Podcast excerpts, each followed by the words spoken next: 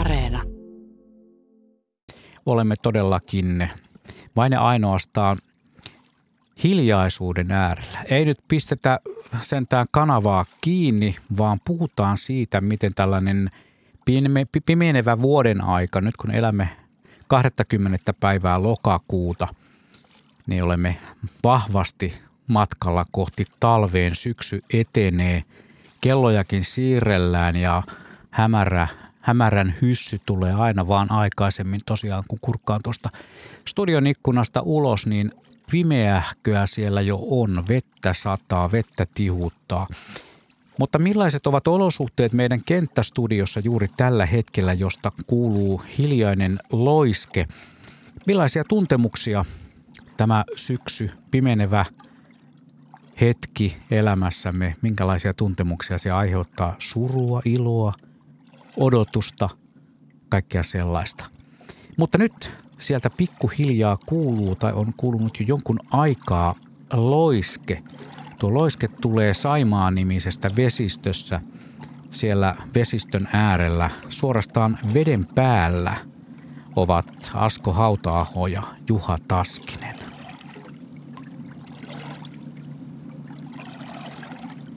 Joo, täällä ollaan Savonlinnassa Kallislahden kohdalla ja Saimaan naallot todella osuvat tähän veneeseen ja siitä syntyy kyllä hieno äänimaailma. Lämpötila lienee tällä hetkellä plussan puolella nippanappa 1-2 astetta ja sellainen kukkasummusade on täällä tällä hetkellä. Eli näkyväisyys kyllä häviää tuohon harmauteen, jos katsoo tonne muutaman kilometrin päähän ja sitten hieman pienemmän häivytyksen saa, kun etäisyyttä on kilometri. Mutta tunnelma on korkealla. Ollaan hetkessä kiinni. Juha Taskinen, tämähän on ihan sun oma elementti, missä sä oot aika usein. No kyllä. Vesi ja syksy ja ensilumi ja kaikki nämä, niin nämä on nyt juhlahetkiä. Tänään on saatu ensilunta. Vai joko sitä tuli aikaisemmin? Kyllä tämä oli ensilumi täällä ja niin tää on tässä se talvin portti sitten vähän niin kuin aukenee jo.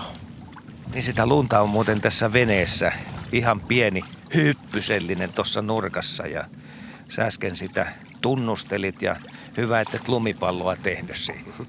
Joo, kyllä tämä on sitä aikaa, että nyt pitää varustautua talveen ja miettiä hyvää kesää ja että kaikilla tavalla niin on hirmu rauhallinen hyvä olla tässä syksyn sylissä.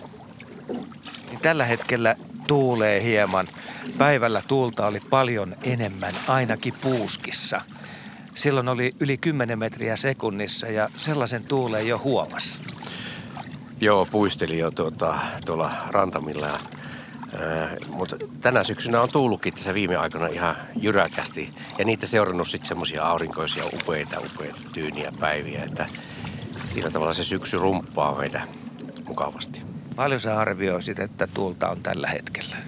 No, olisiko 5 metriä tässä suojaisessa paikassa tuolla ulapalla voi olla vähän enemmän. Mika Hyyryläinen ajelee tätä venettä hissukseen tässä rannan tuntumassa ja meidän on tarkoitus tosiaan tämä ensimmäinen osuus tehdä vesiltä. Ja meillä on ollut aina vähän sellainen kuningasajatus, että kun puhutaan tästä Saimaan sinisestä hiljaisuudesta, että joskus on ihan pakko olla vesillä, edes hetken. No kyllä, ehdottomasti kun Saimaasta puhutaan, niin vesillä ollaan, rannoillahan me ollaan oltu ja nyt tässä vesillä. Ja kyllä mukava olla kellua tässä lyijyharmaan veden pinnalla. Ja kahdella, kun linnut lentelee tuonne rantapuihin, niin teeriparvi tuossa lenti tuonne luotoon nukkumaan. Ja jos taivas olisi tällä hetkellä selkeä, niin siellä olisi itätaivaalla täysikuu. Ja se olisi koko 2 tuntia ollut meidän seurana, mutta nyt näyttää kyllä vakavasti siltä, että tämä pilvi on niin tanakka, että sellaista häivähdystä ei välttämättä tänään saada. Joo, mutta tämä on parempi. Tämä on parempi kyllä. Nyt on semmoinen oikein tuntu ja tunnelma Tosiaan viime yönä oli 5 astetta pakkasta ja kuuraa maassa, että kovin pakkanen, että tässä on tämmöiset muutoksen tuulet puhaltaa nyt vakavasti näinä aikoina, niin kuin yleensä joka syksy tähän aikaan. Tänään piti olla myös liikenteessä aika tarkkana. Kyllä. Jos sattui vielä olemaan kesärenkaan. Joo, kyllä lumipalloja sai lapset heitellä lumipalloja ja sitten näkyy olevan joku auto tuolla ojassa, mutta toivottavasti ei kellekään pahasti. Millaista aikaa tämä syksy on sulle, jos peilaat entisiä menneitä syksyjä? No syksy on aina jotenkin hyvää aikaa silloin, kun on seesteinen olo, ei ole hirveästi kiirettä eikä riehumisia eikä muita. Kalanpyydykset alkaa olla maissa ja näin ikään, että sitten siinä on aikaa niin pysähtyä ja kelailla, että minkälainen se tuo kesä oli. Ja viime kesähän oli aivan mahtava hieno. Sä oot sitä mieltä, että hyvällä syyllä voi rauhoittua hetkeksi. Kyllä nimenomaan ihan oikeasti. Ja luulen, että me suomalaiset ollaan just semmoisia, että tämä syksy antaa meille aikaa niin kuin rauhoittua ja nauttia siitä olemisesta. Että ei tarvitse lähteä ja suorittaa, mitä kesä on takana ja asiat on hyviä. Tällä hetkellä ollaan siis Saimaan aalloilla ja nyt kun mä katson meidän varustusta, niin tää on ihan samanlainen kuin periaatteessa talvella pilkkireissu. Niin, tai oltaisiin jossakin Etelämantereella, Etelänavalla, niin ihan sama tilanne. Että kylmä tulee äkkiä, sen verran tuuli on kuitenkin holotnaa tuolta. Ja kosteus on siinä lisänä vielä.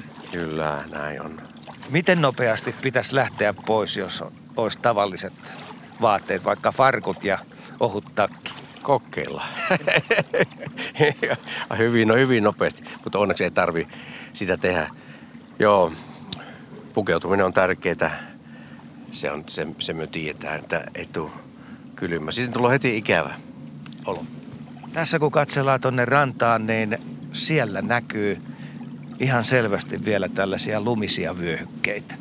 Joo. Pellolla varsinkin. Kyllä, ja tuolla kivien päällä ja tuolla vastarannan kallioisilla mäkilöillä vielä näkyy niitä valkoisia läiskiä. Ja näin on, että tuo päivän lumi tuolta puusta ja muusta niin on vähän sulanut pois, mutta vielä paistaa tuo ja antaa valoa nuo valkoiset läntit. Nimenomaan niin siinä tapahtuu, että ne antaa valoa lisää. Ja kun ilta tästä hämärtyy ja sitten pimenee, niin noi on ne viimeiset, jotka silmiin osuu. Niin on. Me vaan voidaan aavistella tuota tähtitaivasta tuossa yläpuolella, mutta niin kuin sanoin, niin tämä on se syksyn oikea hetki ja oikea keli. Ja tätä se syksy on silloin niin kuin syvimmässä mielessä. Ja luonto on purkanut kesän pois ja tästä edetään talaveen, niin kaikki luonto on valmistautunut siihen. No tässä on viime öinä ollut aika selkeää ja silloin on päässyt todellakin ihailemaan sitä lähes täyteläistä kuuta. Just nyt se on täysi, mutta siitä tulee sitten ihan oma tunnelma. Niin, ja sitä mä oon aina pohtinut, että minkä takia täydenkuun aikaan tulee pakkasta.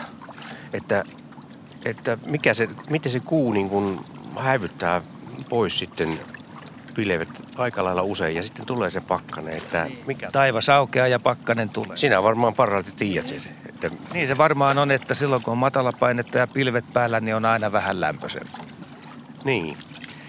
Joo, se kuu meitä kutsuu sitten tästä eteenpäin. Niin. Ja se on todella mahtavan näköinen silloin, kun se on lähellä horisonttia ja se nousee sieltä. Jotkut saattaa tällä hetkellä nähdä kuun. Kun tämä menee valtakunnallisesti tämä lähetys, niin se voi olla, että meillä on täällä tällaiset olot. Niin, ihan varmasti näkee jossakin kuun. Ja, niin, minkälainen keli liet tuolla Lapissa ja sehän tänä iltana varmaan selviää. Se selviää. Meillä on monta hyvää soittoa. Joo, näin tämä homma etenee. Hienot ovat tunnelmat tuolla Saimaan rannalla. Kiitoksia vaan alkuavauksesta, Juha ja Asko. Hyvä on olla syksyn sylissä, niinhän se Juha Norppa Taskinen siellä sanoi, ja se oli minun mielestäni varsin oivallisesti sanottu. Herrat taitavat ajella nyt pikkuhiljaa sieltä järven selältä tai jossakin, missä nyt sitten ovatkaan lähellä lähetyspistettä joka tapauksessa, mutta järven päällä veneessä ajelevat kohti rantaa. Ja tässä kohtaa voisin tosiaan muistuttaa siitä puhelinnumerosta, mihin voi soittaa, jos haluaa lähetykseen mukaan kertomaan omia tunnelmiaan syksyyn liittyviä sellaisia. 0203 17600 on se puhelinnumero ja WhatsAppin kautta on tullut viestejä. WhatsApp-numero on 040 1455666. Joensuusta tulee viesti, että Joensuun alapuolella sataa isoja märkiä lumirättejä. Maassa on noin 4 senttimetriä lunta. Kuulee, kun valtatie 6:lla ovat aura-autot työssään. Toinen kuuntelija kertoo, että kesää tässä odotellaan. Jos voisi koko pimeän ja kylmän ajan viettää takkatulen loimotuksessa hyvää kirjaa lukien, radiota kuunnellen ja hyviä televisio-ohjelmia ja elokuvia katsellen, kevättä odotellen, niin ei haittaisi pimeä, kylmä ja märkä loppusyksy ja talvi. Niin se on. Monelle syksy tuottaa juuri tuollaisia tunnelmia. Pimeys hiukan ahdistaa, kun on minulle kaamosaikaa ja aamulla kauhean väsynyt, näin eräs kuuntelijamme. Mutta nyt meillä on yhteys tuonne ulospäin. Meillä on linjalla eräs henkilö ja hän on äänessä nyt. Pitäisi olla meillä ensimmäinen soittaja lähetyksessä mukana. Pitääkö paikkaansa? Halojaa.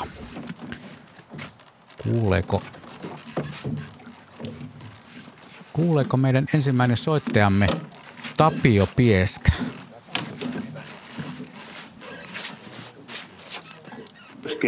No niin, nyt kuuluu. Nyt on oikeat nappulat päällä. Terve vaan Tapio. Anteeksi, että meni pikkusen tuosta ensimmäiset sanat sulta ohi. Sulla on vissiin radiovastaanotin siellä myös auki. Laitatko sitä pienemmälle?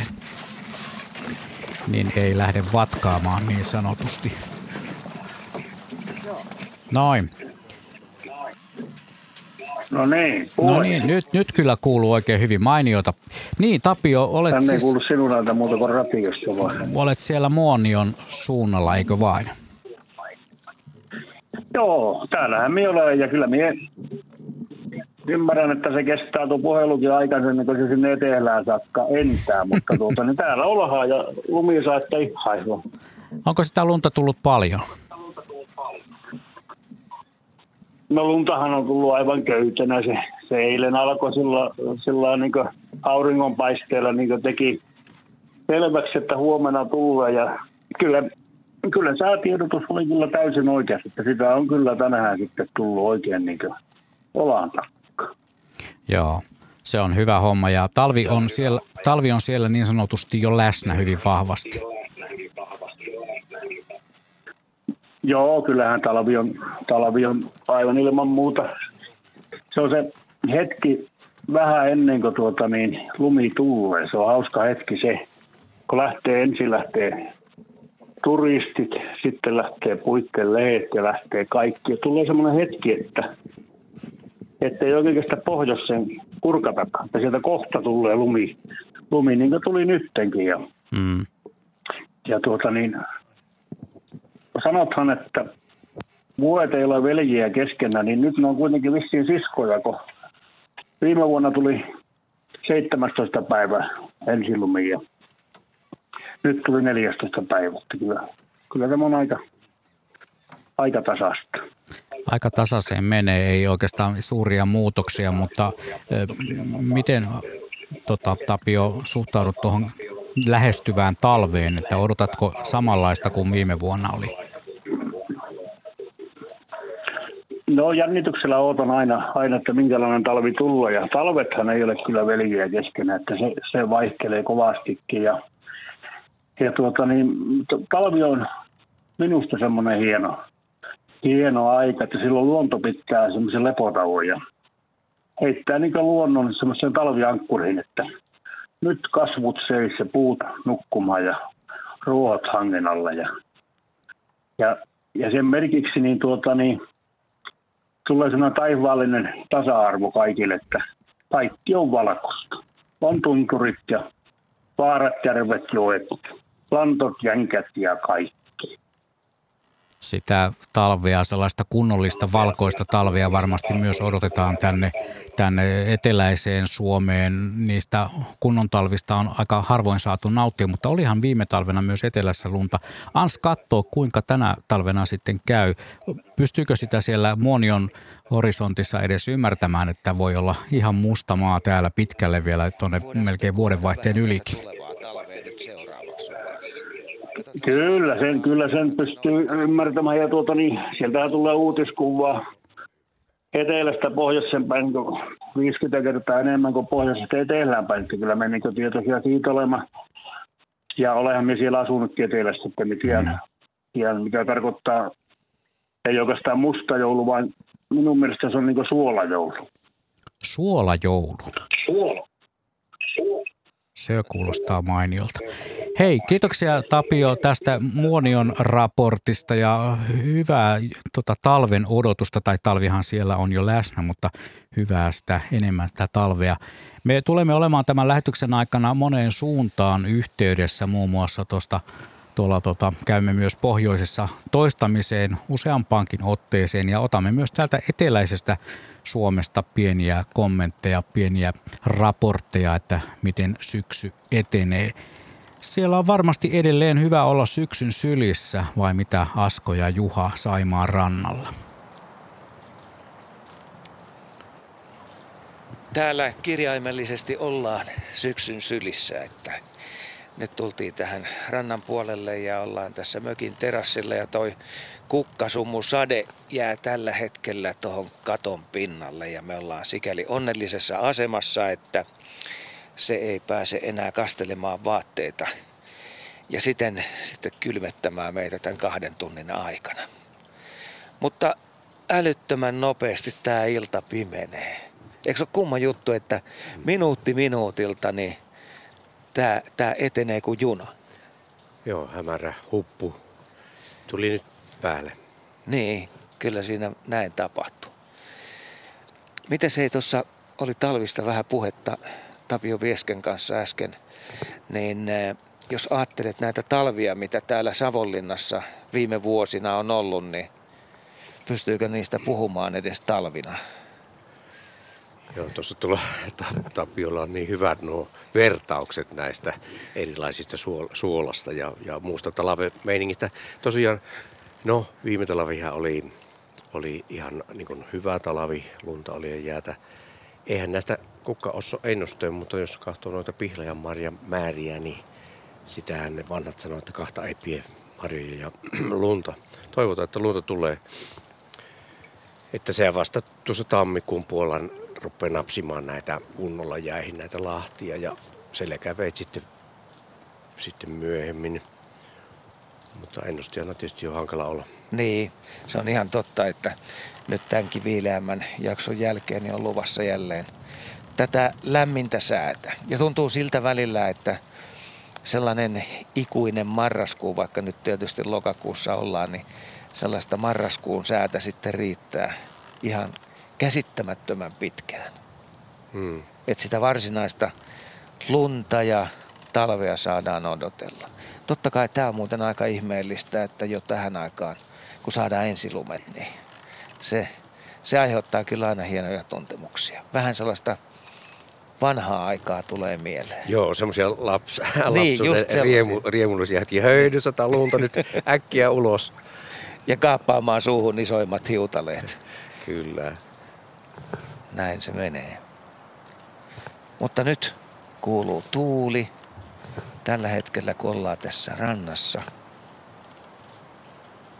Hornit Mete on laittanut hienosti mikit täällä. Me pystytään koko ajan saamaan informaatio siitä, että mitä ympärillä tapahtuu. Ja siinä vaiheessa varsinkin, kun tulee ihan pimeätä. Hienosti tuuli tosiaan yllyttää noita moottoreita. Ne joskus kuulostaa siltä, jossakin tuolla Saimaan Ulapala saarissa kuunnellessa, että ihan niin kuin joku suihkuturbiinimoottori käynnistetään jossakin saaressa testataan. Että se niin kuin suhisee eri tavalla tuo tuuli puissa ja kallioissa. Joo.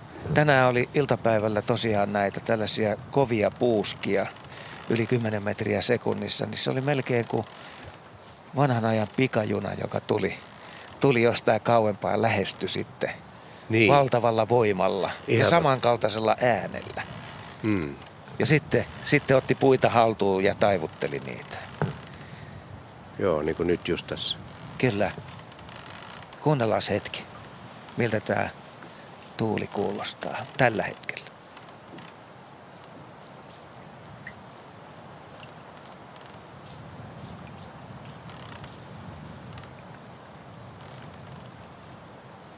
Hyvinhän se tuntuu siellä tuuli puhaltelevan, mukavan tasainen suhina.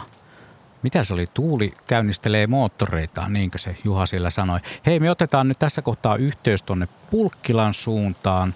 Siellä on puhelimessa Anssi Eloranta. Terve Anssi. Tuolta vaan täältä Siikajokivarresta. Siikajokivarressa. Sä olet jossain, oletko sä niin kuin jossain Oulun lähellä vai missä tää Pulkkila on? No tää oikeastaan voi sanoa, että kilometri tuosta Uljuan altaalta pohjoiseen ja 70 kilometriä Oulusta etelään ja ollaan nyt tässä laittamassa mökkiä talviteloille. Hämärän hyssyssä. Hämärän hyssy on hieno termi. Miltä juuri siellä Anssi ympärillesi näyttää vai onko jo liian pimeätä, että pystyisit ikään kuin tekemään tuollaista määrittelyä? No ei, tämä on ollut ihan uskomaton vuorokaus, täyden kuun vuorokaus, kun tuossa Asko ja Juha siitä vähän maalaili, niin en malta olla kertomatta hyppäyksestä tuolta Viipalan takaiselta Nevalta, missä eilen oli Karpalossa, se oli huippuaurinkoinen tyyni, aivan tyyni, hiljainen korppia ja metsälammella siinä vieressä joutse hiljalleen purjehti ohi ja aurinko laski. Kun palailin karpaloiden kanssa sitten tänne mökille takaisin, niin eikö sitten tämmöinen ujonpunainen, ei nyt ihan täysikuu, kuten näin on se täysikuu, mutta punertava kuu, ja nyt aamulla kun heräsin, niin sitten oli talvi tullut. Mm-hmm. Se tuli vähän niin kuin yllätyksenä ja pyytämättä vai? No kyllä sitä netistä oli jo vähän vilkuilua, että taitaa aikamoinen yllätys odottaa, ja hyvä oli, että eilen tuli ne karpalot sitten käytyä hakemassa. Eletään taas sitä hetkeä vuodesta, kun moni pohtii, että minkälaisilla renkailla lähtisi huomenna liikenteeseen. Siellä teidän suunnalla se taitaa olla jo itsestäänselvyys, että talvinakit pitää olla alla. No, minähän olen jyväskyläläisiä, että me tultiin tänne nimenomaan osittain myös renkaan vaihtoja, viimeisiä marjoja sitten poimimaan ja aroniat oli rastaat viennyt ja karpalot kyllä tuli, mutta tyrnit on nyt tuossa lumeen alle, että odottelen loppuviikon pakkasia, jolloin kun ne olivat sen verran pehmeitä, että kokeilin, niin ne purskahti käsiin ja nyt kun ne pakastuu, niin saa suoraan laittaa pussiin ja sitten pakkaseen, että on siinä hyviäkin puolia. Ja kun renkaat on vielä tuolla alla, niin ei hätää autonkaan kanssa. Niinpä. Se on muuten kätevää, että ottaa suoraan ne niin kuin valmiiksi pakastettuna ne tyrnit ja tyrkkää vaan sitten säilytykseen itselleen. Meinaatko Anssi suurenkin marjasadon tänä syksynä laittaa talteen? No se oikeastaan jo tuo Laimo Hannele on pistänyt niistä suurimman osa, että mä oon niin kuin sillä keräjäpuolella ja kyllä todella hyvä sato oli, että nuo karpalot näytti nyt, ne oli vain pienikokoisia. Kyllä niitä hyviä oli, mutta siellä missä itse kierteli Nevalla, niin ne oli vähän semmoista rupusamman sakkia, mutta ehkä niissä on tehoa sitten vähän enemmän. No minkälaisella mielellä odotat sitten sitä oikeaa tulevaa talvea? No oikeastaan ohjelmat on, että sillä tavalla ei ole muuta kuin tuossa vauhtia hakee savusaunasta, täytyy ylihuomenna pistää, tuosta saa mieltä ja kehoa balanssiin. Ja sitten mulla on taimenkirja kirjoituksen alla, että sellainen sopivasti on hiihtoa ja retkeilyä ja sitten kynttilävaloa ja sitä saunan savuista höyryä, niin ehkä se antaa vielä hyvänkin potkun ylikaamoksen sitten taas tuonne kevään riemuihin. Kyllä luulisi tuolla reseptillä pärjäävän aika pitkälle. Kiitoksia Anssi ja hyvää hämärän hyssyn jatkoa sinne Pulkkilan suuntaan. Moro. Kiitos samoin sinne päin kuulijoille. Hei! Joo, ystävät, tämä on lähetys, jossa pohdiskellaan hieman sinistä hiljaisuutta. Meidän iskuryhmämme Asko ja Kaima Juha ovat tuolla Saimaan suunnalla. Täällä yksi Juha studiossa ja Mirjami vastaa puheluihin numerossa 020317600. WhatsAppin kautta tulee viestejä. Pimeys on rauhoittava ja äärimmäisen hyvä. Voi olla itsekin vähän niin kuin näkymätön, sanoo eräs kuuntelijamme. Rovaniemellä on tullut tuiskuttamalla lunta aamusta asti. Hyvä homma tämäkin. Joo, laittakaa viestiä, vähän tunnelmia, että miten tämä syksy vaikuttaa ihmiseen. Tuossa jo äsken tuli mainittua tuo täysi kuu ja sitä on tullut tarkkailtua itse iltaisin aina kun se sieltä horisontista esiin nousee. Joskus se tulee hyvin kirkkaana, siis kuu yleensäkin, oli se sitten täysi tai sirppi tai laskeva tai nouseva kuu, niin eilen illalla se oli makeen näköinen, kun aamulla se oli makeen näköinen, kun taivas oli sellaisessa tietyn tyyppisessä sumussa ja sieltä takaa se sitten ikään kuin loimotteli se kuu. Sen pystyi aistimaan, mutta sitä ei pystynyt näkemään. Juha äsken sanoi tuolla Saimaan rannalla, että ei tarvitsekaan taivaan olla kirkkaana, kun syksyä haistelee suomalaisessa luonnossa. Ja siellä taitaa edelleen Saimaalla olla niin sanotusti täysi katto pilveä päällä. Ihan täysi katto tosiaan on päällä ja jos mä nyt hieman kertaan näitä luontohavaintoja, mitä tässä on tehty muutaman tunnin aikana, niin kun mä tulin tähän paikalle, niin tuossa oli noin 450 isokoskeloa noin 200 metrin päässä tässä Kallislahden aalloilla ja ne oli kyllä aika upean näköisiä, kun ne siinä sitten yrittivät ravintoa etsiä ja kun eivät löytäneet, niin siirtyivät sitten hieman ja tutkivat taas uutta kohdetta. No siitä ei mennyt kuin pieni hetki. Tuli noin 20 joutsenta, jotka ääntelivät innokkaasti. Ne olivat jo huomattavasti lähempänä. No sitten me on nähty näitä lintuja tuossa veneessä, jotka lenteli nopeasti ohi, mutta ne oli niitä tummia hahmoja, mutta Juha, kun sä oot niitä nähnyt tällaisissa oloissa, niin sähän niitä jo tunnistelitkin. No joo, lentotyylistähän sitä pystyy jotenkin arvelemaan. Teerellä on ihan omansa tyyli. Niin se liitää välissä. Joo, ja sitten kyllä se, niin kuin se, ne lyyräpyrstyn sulat, ne on pitemmät kuin sitten jos atlo isokoskelo, niin siitä niin kuin erottaa näin aamia ainakin. Nyt olin tuossa näkevinäni. No teeri taitaa kuitenkin olla täällä sellainen tavallinen lintu, että sitä usein näkee veden päällä lentämässä. Joo, kyllä. Ja näin syksyllä sitten semmoisena kuulaina, tai no yleensä aamulla. Onko sä nähnyt? Niin, jatka vaan. Aamulla niin nehän tuolla kukertelee puussa ja syyssoidinta ja muuta, että sumuiset aamut ja teeren poloputus alkaa kuulua, että siltä olla. Kyllä se on niin kuin ihan Saimaan rantojen lintu ehdottomasti. Mutta sitten yllätys. Tuleeko koskaan, kun veneellä meet tuolla, niin metso vastaan sillä tavalla, että lentäisi isojen selkien yli? Lentää, kyllä lentää, mutta harvemmin lentelee. Mutta näitä lintuhavaintoja, niin tässä on ollut tilhiparvia jo. Ne on tullut tänne. Joo, niitä on piiskutellut ohi ja sitten harmaapäätikat on tiksutelleet ja se närhe tietysti. Närhiä on semmoinen syksylintu myös, että niitähän näkee nyt. Mehän matkaamme Saimaan tunnelmista Raaseporin suuntaan. Siellä on nimittäin meidän seuraava soittajamme Teuvolla linjalla. Terve Teuvo. Terve. Minkälaisessa syksytunnelmassa sinä olet? No voisin sanoa, että täällä on tämmöinen harmaa hiljaisuus. Oho, kerro lisää. Eli hämärä on pikkuhiljaa laskeutuu ja sitten tulee pimeätä sen jälkeen niin ja melko rauhallista, että mutta päivisin on aika aktiivista niin niin nämä pikkusiivekkäät ja tämmöiset. Minkälaisia havaintoja?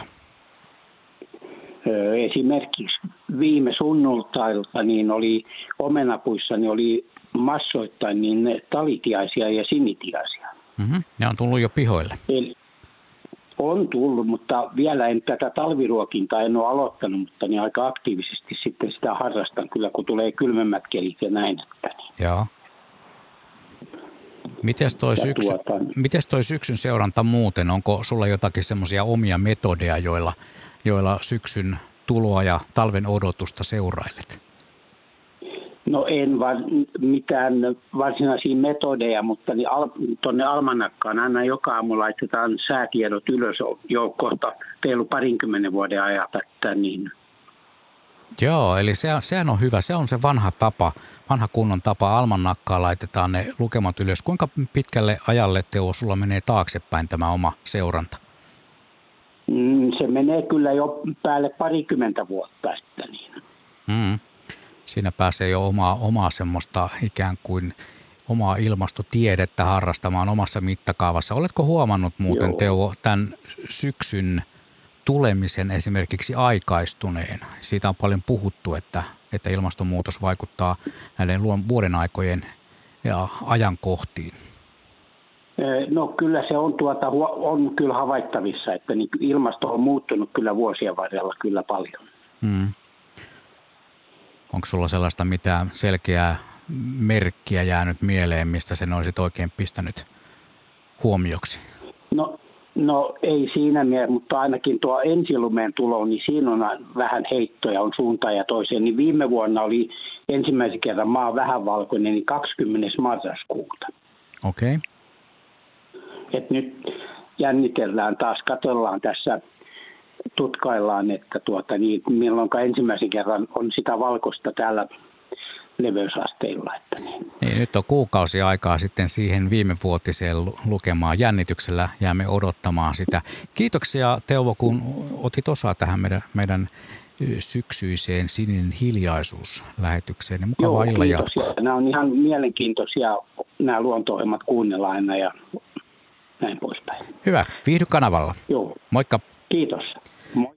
Ja onhan nämä ihan mielenkiintoisia myös tehdä näille, näin niin kuin meidän tekijöiden näkökulmasta. Ihmisiltä löytyy aina mielenkiintoisia kommentteja. Ihan hetken kuluttua saamme raporttia sitten, kuinka syksyä odotellaan ja tätä nousevaa lähestyvää talvea otetaan vastaan Helsingin horisontissa, mutta sitä ennen käydään vielä taas pätkän verran fiilistelemässä siellä Saimaan rannalla, missä ovat siis Juha ja Asko.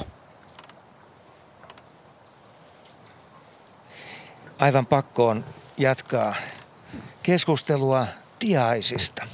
Mä huomasin tänään iltapäivällä, että talitiaisia oli tullut erittäin paljon piha-alueelle. Ehkä pikkasen oli sitten myöskin sinitiaisia, mutta ihan selvästi talitiaiset hallitsi tätä lintumaailmaa. Ja sitten niillä on sellainen ihmeellinen juttu, että se talitiaisen uteliaisuus, se on ihan käsittämätön. Se menee joka paikkaan tutkia ja sitten nokalla vähän kopauttelee ja varmaan se siellä etsii sitten jotain hämähäkkejä, mitä näin syksyllä voisi vielä löytää. Mutta ennen kaikkea se vilkkaus ja tutkiminen niin on sellainen asia, mihin kiinnittää huomiota. Onko huomannut, että nämä tutkijat on saapunut paikalle? Joo, kyllä talitintit ovat käyneet kopustelemassa siinä ikkunan piilessä siinä paikassa, missä on läskiruokinta, niin siinä, että no eikö niitä rupea tulemaan jo. Niin monesti ajatellaan just tolla tavalla, että ne ilmoittaa ihmisille ja asukkaille siitä, että me ollaan nyt paikalla, vain yksi asia puuttuu. Niin. Miksi ei ole ruokaa? Ja onko ne sitten niitä samoja, mutta kuitenkin nämä on kiva ajatella. Ja sitten kun pakkaset tulee, niin sitten tietenkin aloitan ruokinnan. Mutta tosiaan tuo talitinten uteliaisuus. Niin, se uteliaisuus on kova. Niin, niin se on semmoinen, että joitakin se jopa ärsyttää, koska se joka paikan ronkkii ja repii ja näin ikään. Mutta musta se on kyllä hieno sympaattinen lintuhan talitintti on. Joo, se välillä koputtelee sitten sellaisia paikkoja, esimerkiksi jotain grillipeittoja tai muita, niin muotoilee niitä ihan uuteen uskoon. Sillä on terävä nokka, mutta siinä se varmaan hämähäkkiä sieltäkin etsii. Joo, terävä nokka ja terävä pää. Niin, näin se menee. Niin ja se on vilkas otus ja kyllä noi sinitintitkin on vahvasti olleet esillä kuvioissa. Ja nyt me otammekin sitten varsinaisen asiantuntijan lähetykseen mukaan. Juha Laaksonen, terve. Terve. Pakko heti kysyä sulta, että onko noi tintit olleet pihalla, sun pihalla viime aikoina? Joo, kyllä taljasinittäisiä on sekä niitä, jotka on täällä Helsingissä meidän ihan omaa pesivää kantaa ja lauttasaarlaisia tiaisia, mutta sitten nythän on vaelluskin jo käynnissä tai sinne talitien osittaisi muuttajaa, että osa linnusta muuttaa, parvia tulee ja menee ja niitä etsiytyy ruokintapaikoille ja talojen pihoille, että tinttiparvethan on varsin ihania meikäläisin mielestä. Niinhän ne on. Mites toi äsken tuli tuo esteen toi talviruokinta, niin joko sen voi aloittaa vai pitääkö vielä pitää vähän niin kuin sordinoa päällä sen suhteen? No kyllä varmaan pohjoisessa voi aloittaa, kun on lunta kerran maassa ja jo lumiset olosuhteet ja kaikkea tällaista. Ja etelässäkin, niin kyllä mä nyt tänään laitoin pari talipalloa, tarkkailin vähän, että miten hyvin linnut tulee ruokinalle tuossa sateessa. Ja kappas vaan tuolta taivaalta, niin posahti naakkaparvi, siis, joka on todennäköisesti muuttomatkalla ollut, koska tällä alueella tässä nyt ei ole paikallisia naakkoja, eli tuli syömään tinteiltä tippuneita talipallon jämiä tuohon maahan, ja se oli tämmöinen syksyn merkki. Ja mä tuossa ajattelin, että miten mä kuvaisin tätä syksyn ihanuutta. Nyt tämä mun lähetysaika on 18.40. 18.10 olisi vielä voinut kuvata värejä maailmassa, mutta nyt ne on juuri sammuneet lähes kokonaan. Et syreenissä vielä on lehtiä puissa ja vielä niinku erottaa, että ne on keltaisia. Ja tummat rungot tuosta harmasta taivasta vasten niin jököttää aika täydellisinä. Tuuli on tällä hetkellä Lauttasaarannassa niin kova, että mä oon tässä mökillä ja katselen tästä siis merelle päin. Merta, jota ei sumun ja sateen keskeltä näy. Ja pihlajia, joissa on pelkästään punaisia marjoja ja yhtään lehtiä. Ja tänne nyt odotetaan tilhiä, että mulla ei ole ainuttakaan syyshavaintoa vielä tilhestä eikä taviokuurnasta. Mutta ensimmäiset tilhet on tullut ja länsirannikolla taviokuurniakin on.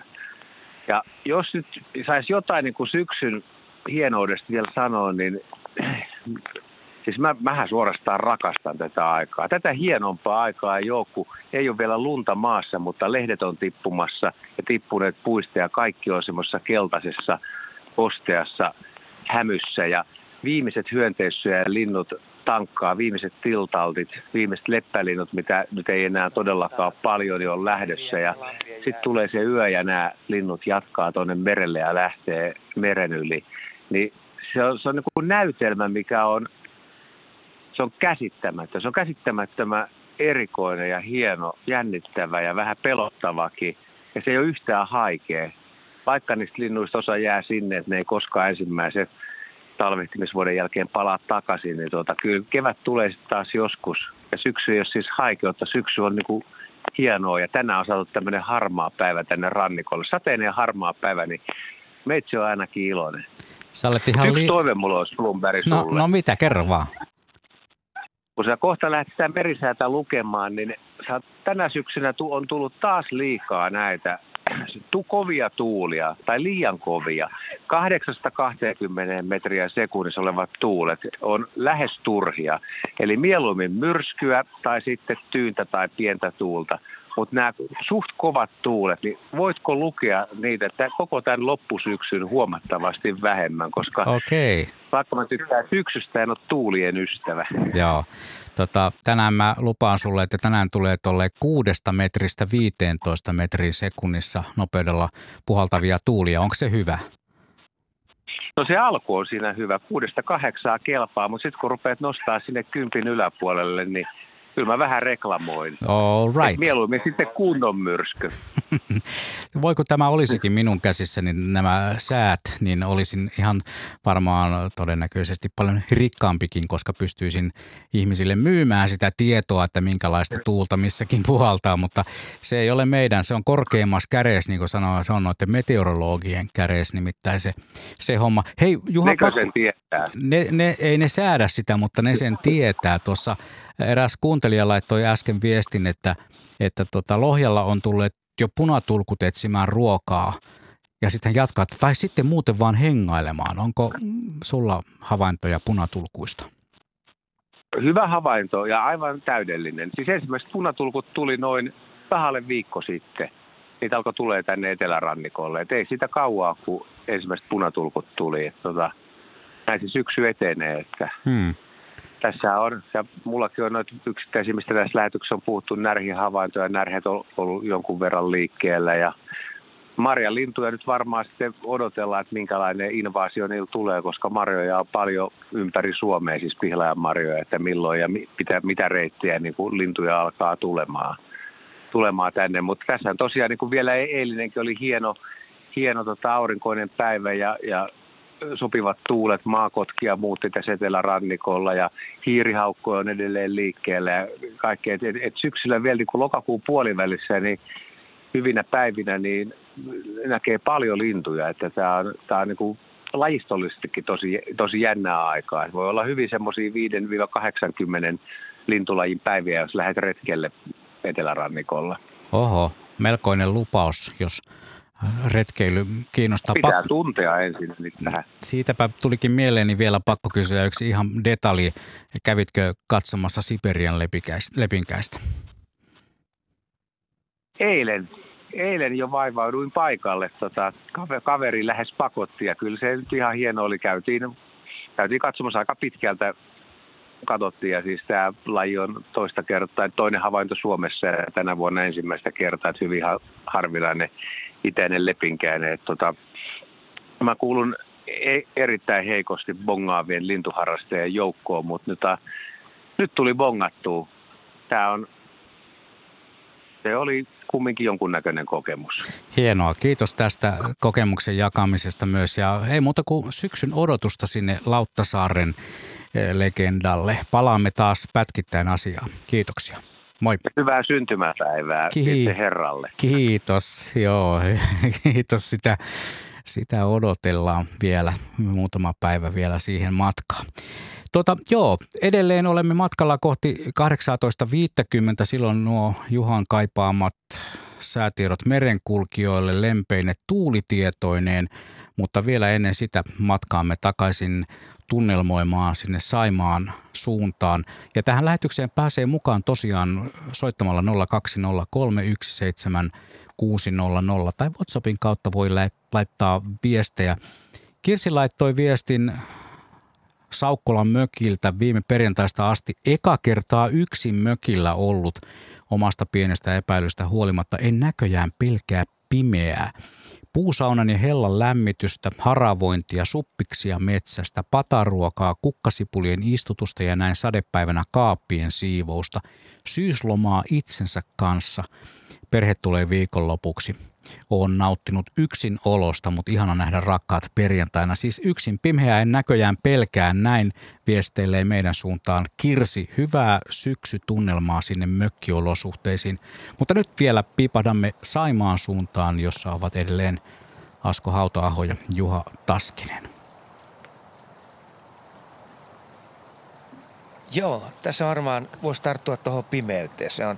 Se on upea kokemus ja tällä hetkellä täällä Saimaan rannoilla ilta pimenee kovaa vauhtia. Kyllä tätä varmaan kohta voisi jo sanoa, että pimeähän täällä on.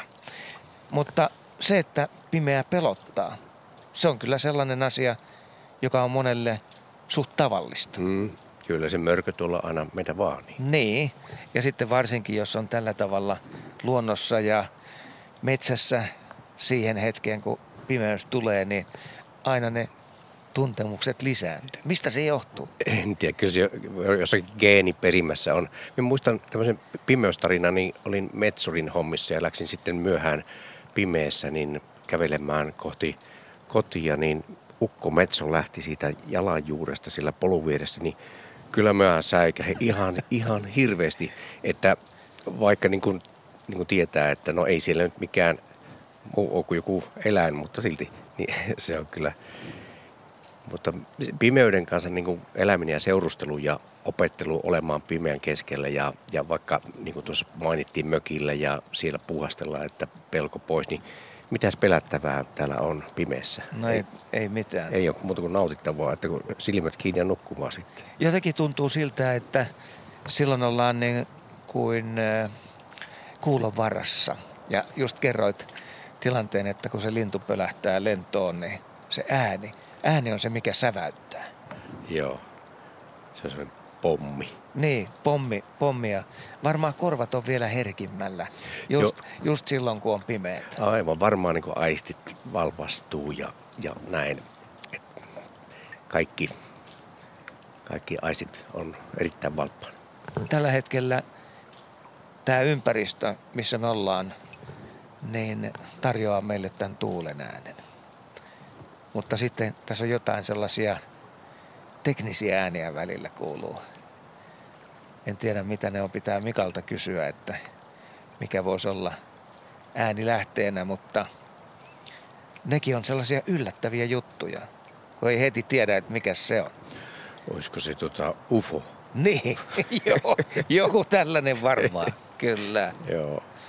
Mutta täältäkin on aika hyvin muuten lehdet lähtenyt poista. Joo, ja oli komea syksy, komea ruska. Ja sitten kun ne lähti, niin ne sanoi ihan parissa päivässä Dasvidaan ja nämä kesän kirjeet valui maahan. Niin se on kaunis hetki, kun ne tulee kuin hiastettuna. Mutta just tähän aikaan vuodesta, täällä Etelä-Suomessakin, ensimmäiset lätäköt jäätyvät, jopa lammet saavat jääkantta. En nyt sano, että siihen tulee pysyvää, mutta se on aina tietty hetki vuodesta.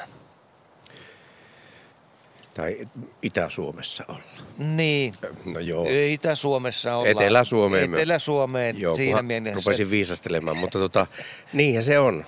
Ja ensin nuo lätäköt tuossa rannoilla ja sitten pikkuhiljaa alkaa tulla sitä pitsiä tuohon rantaveteen ja mataliin lahtiin ja siitä se sitten riite aina kirii etemmäksi ja hienosti sitten talvi, niin kuin tulee se jäätä rakastavia aika. Kyllä. Kerro lisää siitä. Ja onko ne ääniä? Ne on ääniä, joo. Tietysti semmoista jyskettä ja pauketta tulee matikat rantaveteen ihan, luikertelee pienet matikat siihen kirkkaan jää alle ja tulee semmoinen akvaariopinta ja sitten norpat tulee näin lahtiin.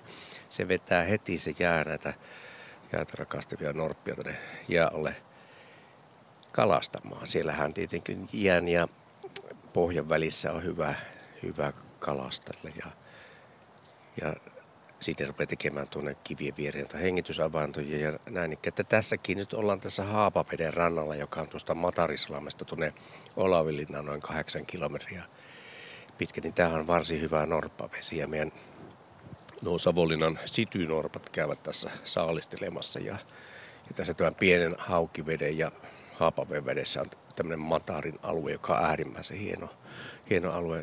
Täällä on niin luontoa, tämä on niin kuin on sanonut, että on niin Laatokkaan maisemat Pienoiskoossa. Niin täälläkin tosiaan on tehty näitä norppahavaintoja, niin kuin Mika Hyyryläinen tuossa jo aiemmin päivällä meille kertoi. Mutta nyt täytyy sanoa, että pimeys on meidän ympärillä ihan täydellisesti. Viestejä on tullut studioon tosi paljon, kivoja sellaisia. Syksy on ihanaa aikaa, illat pimenevät, luonto on upeassa väriloistossaan. Nämä kaikki rauhoittavat mielen ja antavat voimia. Mikä on ihanampaa kuin ihastella tähtitaivaan loistoa pimeässä illassa. Mahtava tunne. Ystävällisin terveisin Heli ja Sirpa. Ja eräs kuuntelija kertoo, että syksy oli nuorena poikana ylivoimaisesti paras vuoden aika. Ensimmäiset yöpakkaset, aikainen hämärä aamu, askeleet jäätyneiden lehtien päällä metsäpolulla. Suomen ajokoira etsimässä jänistä ja sitä kaunista ajoa odotellen. Ei ole parempaa maailmassa. Nykyään ei voi kuin muistella niitä lapsuuden syksyjä ja kirota tätä loskaa. 20. päivä lokakuuta se on tuottanut monenlaisia olotiloja, monenlaisia olosuhteita täällä Suomessa. Hetken kuluttua pääsemme pohjoisen suuntaan, mutta nyt tässä kohtaa otamme lähetykseen, ennen kuin yhdistämme tuonne Saimaan rannalle, niin otamme lähetykseen mukaan Harrin Tampereelta. Terve Harri. Morjens. No, minkälaiset syksytunnelmat sulla?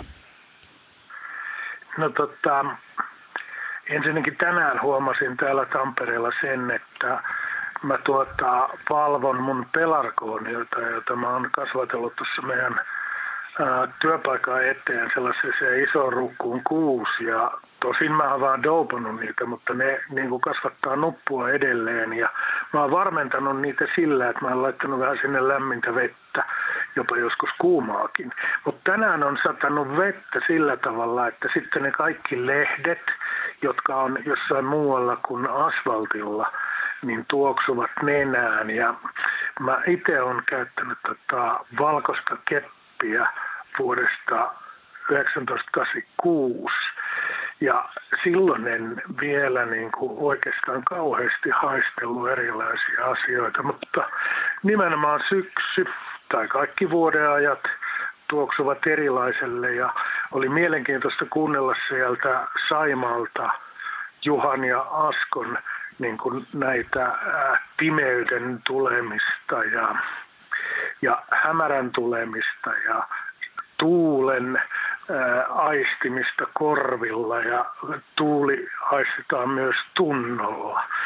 Niin itsellä, jota mä pelkäsin jossain vaiheessa, että jos hitsi vie toi korona vie vielä ton hajuaistin, niin sitten se tää aistiminen on aika heikkoa.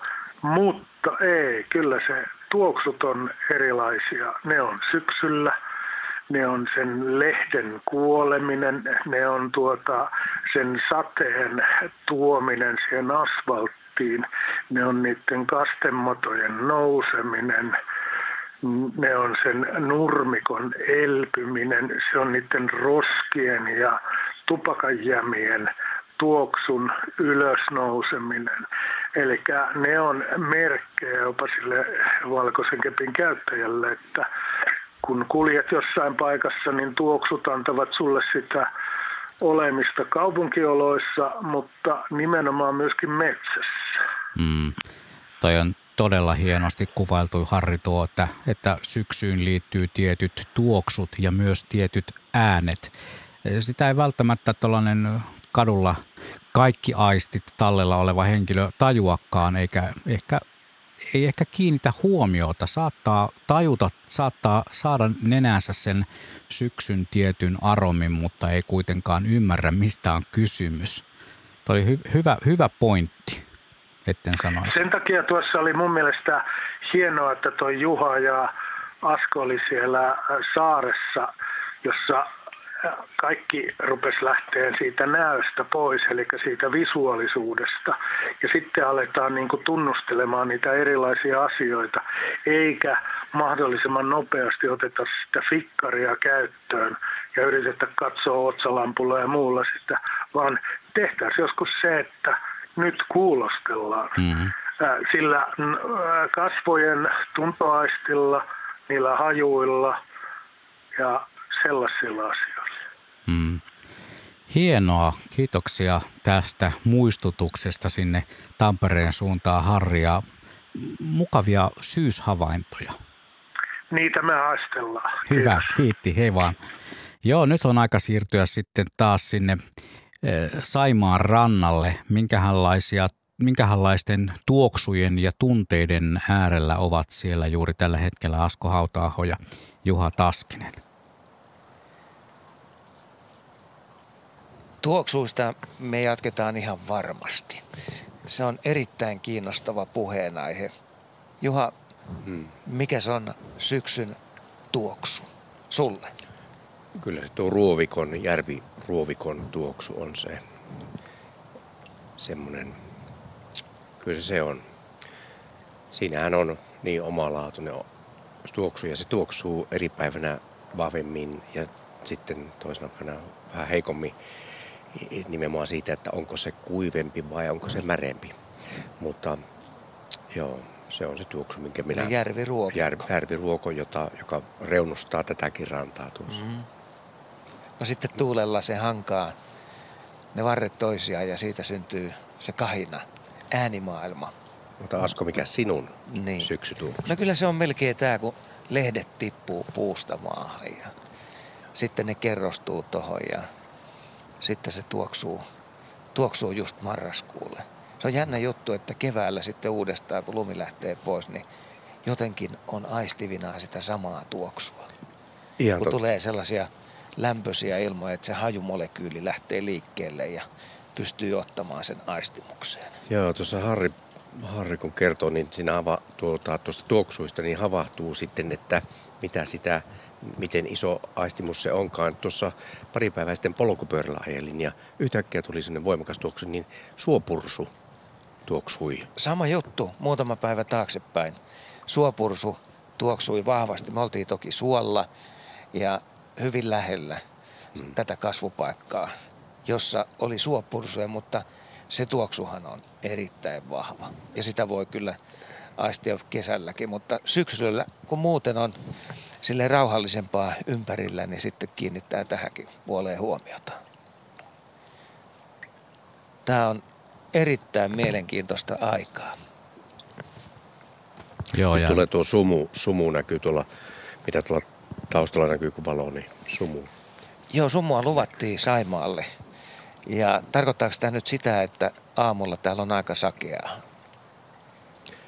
Voipi olla, jos tuuli tyyntyy. Niin. Ja se kestää yleensä muutaman tunnin sitten aamupäivää, kun se lähtee pois tai nousee ylös. Niin. Joo, hienot on tunnelmat siellä Saimaan suunnalla, mutta mehän nappaamme nyt yhteyden tuonne Limingan suuntaan. Siellä on Ulla Maatturi puhelimessa. Terve Ulla. Hyvää iltaa. No, hyvää iltaa. Minkälaisissa tunnelmissa siellä Limingan suunnalla juuri tällä hetkellä? No tulin tähän ihan kotipihalle vähän fiilistelemään, että miltä tuntuu. Ja muutama päivä sitten voi sanoa, että oli syksy. Mm-hmm. Ja käytiin Oulun seudulla poimassa viimeiset suppilovahverot. En ajatellut, että ne on viimeiset. Purin myöskin nuo yöperhosseuranta tai pyydykset. Ja kun pakkasöitä luvattiin, että tässä tämä varmaan on. Ja nyt tänä päivänä voi sanoa, että meillä on talvi.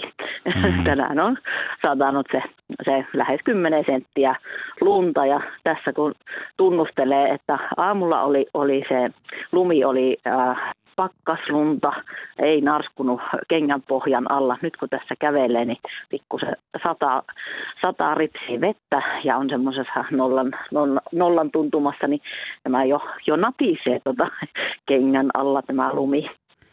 Mutta semmoista niin syksyn ja talven tämmöistä vaihdetta eletään. Te olette niin siinä rajapinnassa, kun syksy vaihtaa luonto vaihtaa niin syksymoodista talvimoodiin. Se on hyvin herkkä hetki, kun se vaihto tapahtuu ja jälleen kerran Ulla, hyvä muistutus siitä, kuinka pitkä maa Suomi on ja miten se on sijoittunut tässä karttapallolla, kun ajatellen sitä, että etelässä on hyvinkin vielä kosteat olosuhteet, mutta siellä pohjoisempana sitten, eikä Liminkakaan vielä kovin pohjoisessa ole, mutta joka tapauksessa siellä on jo lunta maassa. Tämä on aina syksyllä ja myös sitten keväällä hyvä muistutus meille etelän vetelille, jotka täältä Pasilanmäeltä radio-ohjelmia teemme. Sininen hiljaisuus, se on Saimaalla ihan toisenlainen kuin se on siellä Limingan horisontissa. Kyllä, meillähän tämä on semmoinen alue sekä keväisin että syksyisin, että tänne kerääntyy hurjat määrät muuttolintuja, hanhia, joutsenia, kurkia. No nyt on varmaan suurimmaksi osaksi muuttolinnut lähteneet, että yöpakkaset ovat ja tämmöinen keli on ne jo pakottanut, mutta lähtemään etelään. Mutta tämä on niin kuin ihan hurjaa, että kun siis voi sanoa, että ihan muutamia päiviä sitten, niin täällä on ollut siis mahtavia hanhien ilta- ja aamulentoja Ja siitä niin kuin ihmiset puhuu, että mahtavaa, tätä ei näin paljon ole voinut olla hanhia ikinä ennen ja se tunnelma on niin kuin huikea ja nyt yhtäkkiä sitten ne linnut lähtevät ja tavallaan tullaan semmoiseen hiljaisuuteen. Toki joutsenethan viipyvät Liminganlahdella niin kauan kuin vain Lahti sulana pysyy ja toki siinä varmaan meneekin useampia viikkoja, mutta pienet lampareet täällä jäätyvät, että tuossa kun pimeydestä puhutaan, niin minä yritin käydä nyt sitten valoisaan aikaan tuossa omassa pihalammessa. Meillä on tämmöinen pieni kosteikko tässä pihassa, niin kun se pimeys tavallaan pelottaa, niin täytyy valoisassa käydä se kylmän veden hoito ottamassa. Että se on niin kuin jotenkin semmoinen pelottava elementti, että en uskaltaisi veteen mennä ihan pimeässä. Että kun jotenkin siihen tulee, että sen pyrin tekemään nyt sitten tuossa hieman ennen viittä, kun oli vielä semmoista valosaa. Mutta jouduin tekemään ihan oikeasti jäänmurtajan töitä, että sen verran oli semmoinen sentin jääkerros tullut pihalampeen. Mutta suuremmat vesistöt vielä tietysti ovat auki, mutta täällä pienemmät vesistöt ovat jo jäässä. Tuo oli hyvä muistutus, että äänimaisemassa voi tapahtua myös suuri muutos siinä hetkessä, kun ikään kuin se syksy vaihtuu talveksi. Hanhien kaakatus katoaa. Mitä tulee tilalle? No ehkä sinne jotain tulee, mutta joka tapauksessa se hiljaisuuden ääni, se hiljaisuus saattaa olla jo pelkästään sitä tunnelmaa luova tekijä. Vai kuinka olla? Kyllä se näin on, että Täällä Oulun seudulla ja Limingassa erityisesti niin eletään kyllä näiden lintujen mukaan, että se on jotenkin sellainen ihmisten puheenaihe ja semmoinen, no meille se on joka vuotista, mutta silti siitä puhutaan ja se äänimaisema, se on hauska, kun se on tuollakin ihan kirkon kylällä, se on lasten kouluvälitunneilla se äänimaisema on mukana ja se on niin kuin ihan arjessa, että se ei ole mitään sellaista kummallista, vaan se liittyy siihen, että hanhet lentävät Liminganlahdelta pelloille ja takaisin ja päivän mittaan ja sitten tietysti ne aamu- ja iltalennot, että ne on niin kuin semmoisia ihmisille tietysti todella tärkeitä elementtejä, mutta sitten tässä tosiaan niin nyt varmasti tässä viikon sisällä niin aika paljon hiljaisempaa on kuin viikko sitten. Hienoa, kiitoksia. Tämä oli mainio muistutus nimenomaan myös tämä äänimaiseman, äänimaailman muutos. Ei muuta kuin, en mä enää voi sulle toivottaa syksyn jatkoa, koska talvi on jo laskeutunut sinne Limingalle. Ei muuta kuin olla mukavaa talven jatketta. Kiitoksia. Moikka. Toivotaan hyvää talvea teille. Moi. Kiitos. Joo, se on kyllä varmasti kaikkien mielessä, että voi kun se talvi olisi hyvä myös eteläisessä Suomessa. Leena kirjoittaa näin: syksyinen nuotiohetki. Tervakset tuoksuu. Ympärillä pimeä hiljaisuus. Tähtitaivas yllä. Tähdet ikään kuin alempana. Järven takaa nousee suuri kuu. Tällainen hetki on jäänyt mieleen, syksyä parhaimmillaan. Näin siis kuuntelijamme Leena. Tässä on tullut hyviä muistutuksia siitä, että ei se syksy ole pelkästään sitä, että maailma muuttuu kosteaksi, kylmäksi ja pimeäksi. Muun muassa tosiaan tuo Harrin tuoksujen havainnointi, minkälaisia tuoksuja onkaan ilmassa ja sitten tietysti tuo äänimaisema. Minkälainen mahtaa olla äänimaisema Saimaalla hetkellä, kun kello näyttää 19.20. Yllättäen täällä tuuli pitää ääntä ja meillähän selvisi kyllä, että mistä sitten ne kirskahdukset tulee. Tämä varmin äänilähde on siis laituri ja kun aalto iskee siihen, niin se heilauttaa ponttoonia ja siitä puut hankaavat toisiaan. Jos tulee vähän kirkkaampi sointi, niin sitten voi olla, että veneen kylki osuu laituriin. Mutta tällaisia ääniä tässä tuulen lisäksi on kuultu viime hetkinä. Nyt sitten tähän aikaan vuodesta on sadonkorjuuaika jo takana, mutta oli kyllä korjattavaa aika paljon suomalaisessa luonnossa. Joo, kyllä suomalaiset riemuitsi tänä syksynä. Oli sieniä ja oli puolukoita ja näin, että mentiin metsään niin sanotusti kaikki. Tai joo. Näin on. Sadonkorjuaika, joo.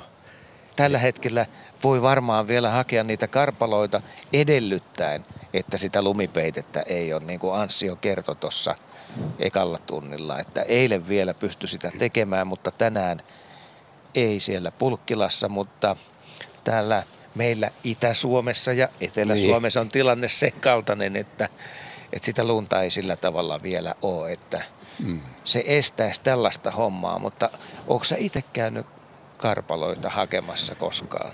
No meidän piti lähti ensi lauantaina, että karpalot on kuulemma isoja semmoisia peukalon kokoisia, mutta kun saapahan nähdä, entisiä on vielä pakasteessa, niin miten käy, mutta karpalosuola tarpominen ja suon tuoksu, ja sehän on niin kuin aivan mahtavaa siellä kaveriporukassa puuhastella ja karpalokiisseliä sitten talvipuhtina tehdä, että kyllä pulkat on kerätty ja sienet on kerätty ja sadonkorjuujuhlat pidetty, että silleen tässä sopivasti sopii niin kuin jouluun päin jo kääntyä.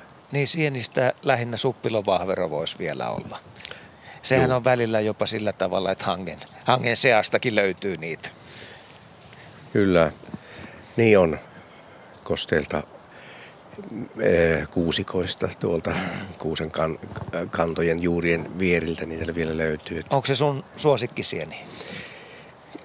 Lampaan kääpä on minun suosikki. Aha. Joo, sen kun tekee pihviksi, niin ai että se on makkita. Se on parasta. Kyllä, parasta syksyssä. Joo.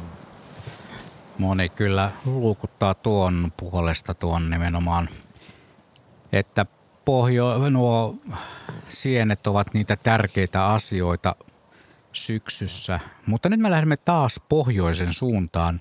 Tuntuu vähän siltä, että tämä sininen hiljaisuus, syksyn eteneminen, talveksi vaihtuminen, niin se on jotenkin enemmän tähän aikaan lokakuun loppupuolella pohjoisen ihmisten juttu. Tai sitten tämä on ihan puhdasta sattumaa. Sekin voi olla mahdollista elämässä. Meillä on Jouni Tornionjoken varresta linjalla. Terve. Terve, terve. Mitä Jouni, sinä valmistaudut jo kaamokseen, niinkö? Joo, kyllä meillä tässä kaamos on aivan tai sanotaan, että kaamoksen korvalla täällä pellon ja kolarin puolivälissä, eli reilusti napapiirin pohjoispuolella. No niin, mites se valmistautuminen näkyy sun elämässä? No tietenkin semmoista hiljentymistä. Mulla ei ole 20 vuoteen ollut televisiotakaan olemassakaan, mutta tiaiset linnut on tullut. Tiaiset ja kuukkelit ja harmaapäätikka ja mitä siinä käykään ruokinnalla ja kauriit. Metsäkauriit tuli tänä päivänä toiselle puolelle taloa kysymään, että joko aletaan poronrehua syöttämään talveksi. Ja, no tämä ensi lumiko tuli, tämähän on mahtava täällä kun on lähimpään asutuskeskukseen 30 kilometriä ja lähimpään naapuriinkin puoli kilometriä, niin meillä on valkea lumi läpi talven kevääseen asti, niin sehän on jo sinällään semmoinen ympäristöelementti. Mutta tuo sininen hiljaisuus, niin nyt kun kaamos on aivan kohta käsillä, niin kirkkaana päivänä, kun pakkaspäivänä menee tuonne jonkun kilometrin päähän isolle vuomalle ja aurinko vielä tästä kuukauden putoaa alemmaksi keskellä päivää, niin pohjoisen taivaan semmoiset pastellisävyt, ennen kaikkea se sininen, niin ja kun itse olet keskellä isoa vuomaa muutaman kilometrin päässä asutuksesta, niin siinä melkein niin kuin pakahtuu, siinä on joku semmoinen käsittämättömän hieno ja aivan koko ihmisen läpi menevä, mulla ainakin se kokemus. No toinen sininen hiljaisuus on tietenkin sitten pakkasyönä, kun ei ole valosaastetta, sisältäkin sammutan kaikki valot ja menen ehdottomasti ulos, niin tähti taivas ja vielä kun siihen revoon tulet, niin niin se on jotakin aivan erilainen. Se on erilainen kokemus kuin siellä Vuomalla, mutta samalla lailla niin siinä kyllä haukkoo henkeä. Minä en tiedä, olenko minä sitten jo niin yhtä luonnon kanssa, että se minuun vaikuttaa niin paljon, mutta on se hieno. Ja nimenomaan se hiljaisuus siinä on yksi tärkeimpiä asioita. Oli kyllä mainiota, Jouni, kun mainitsit myös nuo värit. Syksyyn luonnollisesti ruska liittyy ja sehän on jo varmaan lähes koko maassa ohi, mutta ne värit ovat juuri sitä sortimenttia, jotka ohjaavat ikään kuin meitä ihmisiä sinne kohti sitä hetkeä, kun syksy vaihtuu talveksi.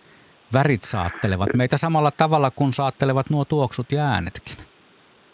Juuri näin ja kenties juuri täällä näillä korkeuksilla, niin Lapin ruskasta puhutaan, onhan sitä ruskaa toki muuallakin, mutta se ruska, se on lyhyen aikaa ja se on semmoinen väriilottelu, että siinä on sitten taas sen omanlaiset tuntemukset. Ja sitten sen perään, kun tulee reilun 2 kuukauden päästä, 2,5 kuukauden päästä, niin kun tulee ensi lumi maisemasta, värit.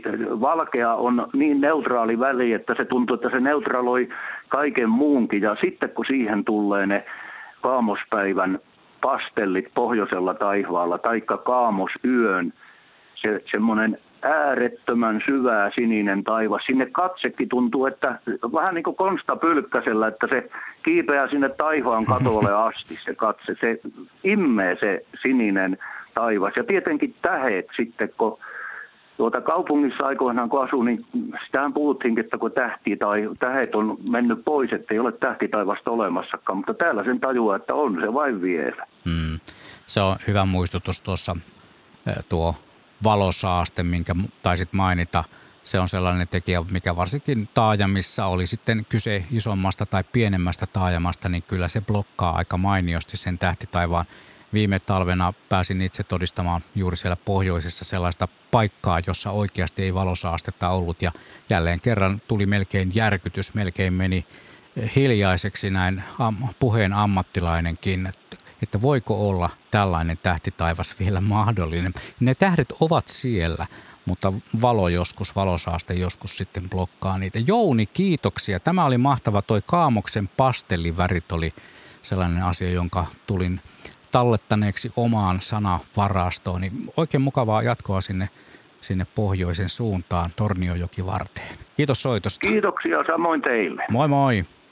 Hei hei. Näin siis Jouni, ja mehän todellakin matkaamme tässä lähetyksessä eteenpäin. Käymme vielä hetken kuluttua puhelimitse myös uudelleen tuolla pohjoisen suunnalla, niin kuin tuossa jo äsken taisin vähän mainita, niin pohjoiseen painottuu tänään, mutta ei se mitään. Se on hyvä muistutus tosiaan tästä maamme sijainnista ja tästä hetkestä, kun elämme tosiaan sitä, kun syksy on vielä toisaalla ja toisaalla on jo talvi. Se syksyn ja talven välinen rajapinta on häilyvä ja joskus aika nopeastikin eteen tuleva. Mikä on sen parempaa kuin pimeä mehtä? Kirjoitti eräs anonyymiksi jäänyt kuuntelijamme. Se kuulosti oikein mainiolta. Pimeä mehtä. Ruska on sateenkaari, josta on poistettu sininen, kirjoittaa eräs kuuntelija. Sekin on mainio. Mutta tosiaan tänään on tullut mainituksi monenlaisia asioita, jotka liittyvät tähän syksyyn ja siniseen hiljaisuuteen. Ja nyt on taas aika käydä kuulostelemassa, minkälaisissa väreissä liikkuvatkaan Asko ja Juha. Tuskin paljon värejä erotatte, mutta ainahan sitä voi itse mielikuvituksellaan loihtia eteen, jos jonkinlaista, vai mitä? Joo, kyllä se varmaan mielikuvituksen kautta toi väri tällä hetkellä tulee mieleen, mutta Juha, onko täällä Saimaalla sellaisia paikkoja, missä sä pääset ilman valosaastetta katsomaan kunnon tähtitaivasta? Kyllä niitä on. Pitääkö silloin olla jonkun suuren selän keskellä veneessä? Kyllä näin. Ja joskus hiihtovaelluksella Joensuusta Imatralle kaverien kanssa, niin kun pysähdyttiin telttailemaan, niin ne valot kumpusivat näistä kirkon kylistäkin niin kuin hyvinkin kaukaa. Että kyllä ne valot näkyy tosi kauas ja vaikuttaa, mutta kyllä täällä tähtitaivas kimaltelee kirkkaana ja revontulet näkyy, että ei niin pahasti sotke. Ja jo vaikka kotipihasta tuossa, niin ei tarvitse sen kauemmaksi mennä. No monesti on puhuttu siitä, että nyt kun täällä Etelä-Suomessa ja sitten Itä-Suomessakin välillä, niin ollaan tässä tilanteessa, että jatkuu tämä syksy ilman lunta viikkoja, joskus kuukausia, että se todellinen kaamos onkin täällä etelässä. Niin, voisin näin ajatella, että se on meillä tässä nyt. Että jos ajatellaan sitä pohjoisen sinistä hämärää ja lumipeitettä, niin siellä sitä valoa ehkä on kuitenkin vähän enemmän. Ainakin ne lyhyet päivät marras-joulukuussa, niin nehän on siis pysäyttävän pimeitä täällä. Eikö se ole? On. Mutta sitten kun tulee semmoinen kirkas päivä ja aurinko paistaa, jos niin kuin tuossa puhuttiin sitä syvästä sinisestä, mikä on pohjoisella taivaalla, niin kyllä sitä täälläkin näkee. Ja se on kyllä oikeasti semmoinen väri, jota ei koskaan muuna vuoden aikana näe kuin just silloin. Nyt on taas aika siirtyä puhelintekniikan luomin voimin Kiilopään suuntaan. Siellä on meidän seuraava soittajamme Petri Kulha, terve. No niin, morjesta. Morjesta Petri, oletko sä hiihtämässä? No, kantautuuko jalkojen alla narskuva lumi lähetykseen asti, että on tässä iltakävelyllä? Kuului oikein mainiosti, vai ootko lumikenkäilemässä vai muuten vaan lumella? Ihan lumella, muuten tennarittilassa tällä Ivalon kylän raitilla tällä hetkellä kävelee. Ivalon kylän raitilla. Paljonko teillä päin on lunta? No tällä hetkellä on tullut Ivaloon tämän päivän aikana, niin semmoinen kyljellään oleva mynttonirasian verran, että varmaan puhutaan 3 senttiä uutta lunta. Sanopas uudelleen se mittakaava, miten sä sen kuvailit? Kyljellään oleva mynttorasian verran, eli ehkä noin 2,5–3 senttiä. Ai mainio mittari tuokin. Tulitikku aski ei enää kovin monelta löydy taskusta, kun monet on onneksi tuon tupakin polton lopettaneet, joten sieltä löytyy sitten pastilliaski. Joo, kyllä. Mites Petri, se missä kohtaa se syksyn ja talven välinen rajapinta siellä ikään kuin tuli vastaan ja syksy muuttui talveksi? No sanotaanko näin, että Lapissa puhutaan 8 vuodenajasta ja nyt ollaan varmaan siinä 6.–7. vuoden ajan rajamailla ja eletään niitä hetkiä, että alkaa pikkuhiljaa se lumi ilmestyy, jos on ilmestyäkseen ja nyt se on sanotaanko tässä viikon aikana sitten tullut. Eli nyt te ette ehkä sitten vielä ole kuitenkaan niin kuin talvessa vai kuinka? Vai onko se vielä niin kuin jotain siirtymävaihetta? Tämä on siirtymävaihetta siihen sydäntalveen, aitoon talveen sitten, että tämä tavallaan valmistelee sekä ihmismieltä että luontoa siihen tulevaan koitokseen, mutta toisaalta se on mun positiivisen ajattelun kautta myös sitä uuden luomista, eli keväällä tulee sitten jotain uutta sieltä hangealta. Sepä juuri. Aina kannattaa myös suunnata katsetta mieluumminkin sinne ikään kuin tulevaan, eikä miettiä liikaa niitä menneitä aikoja. Se on ihan viisautta. Siellä kuitenkin vielä tässä kohtaa, sieltä kuuluu se lumen narske jalkojen alta, mutta siellä vielä ei olla vielä siinä hetkessä, että aurinko ei nousisi, ollaan vielä kuitenkin, että aurinko nousee ja aurinko laskee, eli kaamoksessa, mutta sitä kohti matkalla, niinkö? Kyllä, sitä kohti ja tällä hetkellä päivän pituus on se virkamiehen työpäivän mitta, niin noin 8,5 tuntia.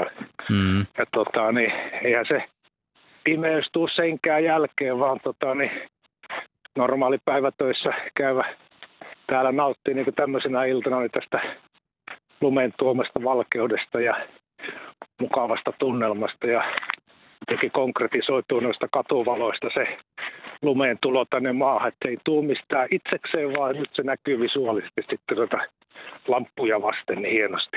Mm. Sepä juuri. Mitä odotat nousevalta talvelta, Petri? Mitä odotan? Mm. Työntäyteistä talvea ja sitten tietenkin, että pääsee itse nauttimaan sitten lumen tuomista ja talven tuomista eduista. Kuivat pakkassa, tunturissa, kova hanki alla, kaamoksen pastelisävyt taivaan rannassa, niin ne täytyy tulla kokemaan itse. Ja kyllähän ne aina vähän pysäyttää ja panee miettimään omaa pienuuttaan siellä maisemassa. Se oli hienosti kuvailtu. Kiitoksia, Petri, ja kävele varovasti, jos siellä on vähän liukasta, jos sulla kerran tennarit on jalassa ja siellä lumella matkaa, mutta mukavaa talven odotusta, sitä sydäntalven odotusta. Moikka. Kiitos. Moi. Moi, moi. Näin siis Petri Kulha Ivalon kylän raitilta, ja hetken kuluttua matkaamme vielä vähän sinne pohjoisen suuntaan, ja onhan meillä vielä mahdollisuus saada tähän lähetykseen lisää puheluitakin. 020317600 on nuo maagiset studion numerot, ja WhatsAppin kauttakin on muutamia viestejä tullut. Niitä mielellään otan vastaan. Kaikkihan luonnollisesti ei tässä lähetyksessä ehdi käydä läpi. Sininen hiljaisuus, ja on tässä kohtaa taas aika käydä kuulostelemassa sitä sinistä hiljaisuutta Saimaan pimenevässä illassa, tai jo nyt voisi sanoa, että pimentyneessä illassa.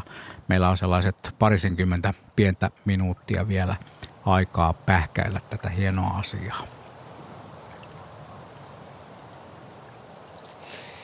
Joo, kahden mökin valot näyttäytyvät vastarannalla. Taitaa tuossa olla kolmaskin valo, mutta siinä on sopivasti puita välissä. Nyt voidaan puhua varmaan siitä Saimaan norpan alkutalvesta. Nämä Saimaan matalien lahtien vedet jäätyy seuraavien viikkojen aikana, ja sitten ehkä tammikuussa vasta noin suuret selät, mutta miten ne hengitysaukot oikein syntyy? Tekeekö se norppa raaputtamalla niitä? Kyllä, niillä on eturäpylän kynnet niin vahvat, niin sillä se karskuttelee ja tottaa noinikkaan. Se pystyy pistämään sen kämmenen, niin kuin myös ihmisetkin, niin kuin ne etusormet koukkuun tavallaan, niin pystyy hyvän otteen ottamaan. Ja kynnellä raapimalla, karskuttamalla, ja tuonne 8-senttinen jää, niin se on semmoinen 40 minuuttia, kun tulee siitä läpi koko komeus, niin sille se niitä purskuttelee, ja sitten kun lunta tulee siihen hengitysavannon päälle, niin sehän pysyy sulana. Ei sitä tarvitse aina muuta kuin puskea nenällä vaan rikki, ja sillä tavalla homma pelaa. Mutta se on siis sellainen pieni avanto, mistä vaan otetaan ilmaa. Ihan vaan, että kirsa on vaan siinä, ne kaksi töpselireikää siinä pinnalla, ne vähän aikaa puskuttaa, ja sitten ne lähtee tuonne omaan valtakuntaansa. Ja sitten just niin kuin norpallehan ei tämmöinen hämärä tai pimeä ole mikään ongelma, niin kuin meillä alkaa silmät täpästää, vaan niin aistimus on kehittynyt siihen hämäriin vesiin ja näkemään siellä että sillä tavalla nämä Saimaankin paikoitelle sameat veit, niin ei haittaa mitään, vaan mennään syvälle ja pitkälle. Mitä sä ajattelet, että miten norppa suhtautuu tähän vuoden aikaan? No nyt sillä on paras vuoden aika, koska se lihottaa itsensä ihan niin paljon kuin vaan ikinä voi. Eli syö kalaa ihan niin kuin talvojen varten ja kasvattaa rasvakerrosta. Eli nythän on läskisäkki. Nimenomaan. Se on semmoinen kuin paksu ilmapallon makkara. Niin nythän muikku on juuri kutemassa. Niin nythän se on se herkkupöytä katettu, ja nyt on se aika, kun syyvää oikein pitopöytä puhtaaksi. Onko sulla viime päiviltä havaintoja? Joo. On tuossa, läksin rysiä nostelemaan, niin norppa kurkisteli joku päivä sitten, kun läksin, niin ihan venerannasta tuli kahtelemaan. Siinä on semmoinen särkkä, missä siika pyörii jo siian, niin siinä se myös sitten siika siihen perässä. Norppakin, tämmöinen lahtinorppa tuttava oli moikkaamassa. Niin sanoit tuttava, onko se sellainen, joka tulee lähemmäksi kuin tavallisesti? No ei niin voi sanoa, mutta kun, no... Sillä tavalla kuitenkin siinä on aika lähellä kesämökkejä pyörii ja pesii ja näin, niin ehkä on tottunut enemmän ihmisiin kuin selkänormat, mutta kaikkihan ne täällä on ihmisiin tottunut, koska niin on ollut pakko. Kuinka tärkeää norppa on näille ranta-asukkaille? No, kerrataanko näitä havaintoja vuosi toisensa jälkeen? Joo, ehdottomasti, että ihmiset puhuu norpista paljon ja kertoo toisilleen, että se on yksi osa sitä tätä järven rantaelämää ja niin niitä kokemuksia. Niin tässä tultiin, niin Mika, tämän mökin omistaja, kertoo heti norppahavainnon tuosta. Niin se on tärkeä iso asia osa tätä, mitäs tämä Saimaa olisi ilmaa sitten sitä norppaa. Se on ihan totta. Se antaa aika väkevän leiman tälle vesistölle. Sehän se on norppa. Varsin leimallinen Saimaan lähettiläs, etten sanoisi suurlähettiläs. Ja ilosanomaa tietysti Juha Taskinen on omalta osaltaan tuonut meidän kaikkien luontohavainnoitsijoiden ja luontoharrastajien iloksi tarinaa norpista eteemme monessa mittakaavassa. Mutta nyt meidän mittakaava on sellainen, että me matkaamme tuonne Kuusamon suuntaan. Eiks vaan? Siellä on Olli Lamminsalo puhelimessa. Terve Olli. Terve, terve. Minkälaiset maisemat on juuri tällä hetkellä siellä Kuusamossa? No ne on kohtuu valkoiset, eli melko tarkka ennusteen mukaan kello 12 alkoi lumisade ja se vajaa 10 settiä on tullut. Ja täällä se ei narsku, täällä se on tuosta oikein pyrylunta, että sitä pikkasin kiinnostaa tällä hetkellä ja saa nähdä, että pitääkö se paikkansa, tuleeko sieltä se teilu toinen mukana, että päästään 25 senttiin. Tässä talvirenkaat Suomen aamulla maistaa lopulta. No joko meinasit vaihtaa? Itse asiassa meinasin ajaa muuten auton tänä illalla, mulla on 500 metriä matkaa tuohon vaan korjaamaan, mutta ei tarvitse. Kyllä mä siitä hissun menen. Joo, se on ihan viisautta tuo homma. Miten sä olet, Olli, valmistautunut siihen nyt jo siellä olevaan talveen? Minkälaisin odotuksin olet tänä vuonna lähestynyt talven tuloa? No mä otan pikkasen perspektiiviä. Kesällä meillä oli Paula myrskyä. Tässä on itse asiassa 2 viikkoa tehty halkoa. Toki ne tehdään 2-3 vuoden päähän. Halkohommia on tehty. Ja kyllä tuossa hiljenevää lintumaailmaa tarkkaan toisella silmällä vähän väliä. Että linnuthan on meiltä käytännössä. Joutsenihan on tietysti 100-päisiä parvia parissa paikkaa. Lämpimässä sisätilassa olen. Siellä tuulee niin paljon tällä hetkellä, ei ole mikään kiire. Näyttää pysyvän tuo pakkanen täällä, ainakin tuon seuraavan 2 viikkoa, yöllä on jopa reipasti pakkasta välillä. Niin kyllä talvi saa tulla. Talvi saa tulla ihan kaikessa rauhassa. Miten sitten toi luonnon kuvailu, jos et kuvaile nyt sanallisesti, vaan niin mietit sitä luonnon kuvaamista noin ihan niin kuin valokuvausvälineiden kautta, niin muuttuuko se suhde syksystä talveen siirryttäessä?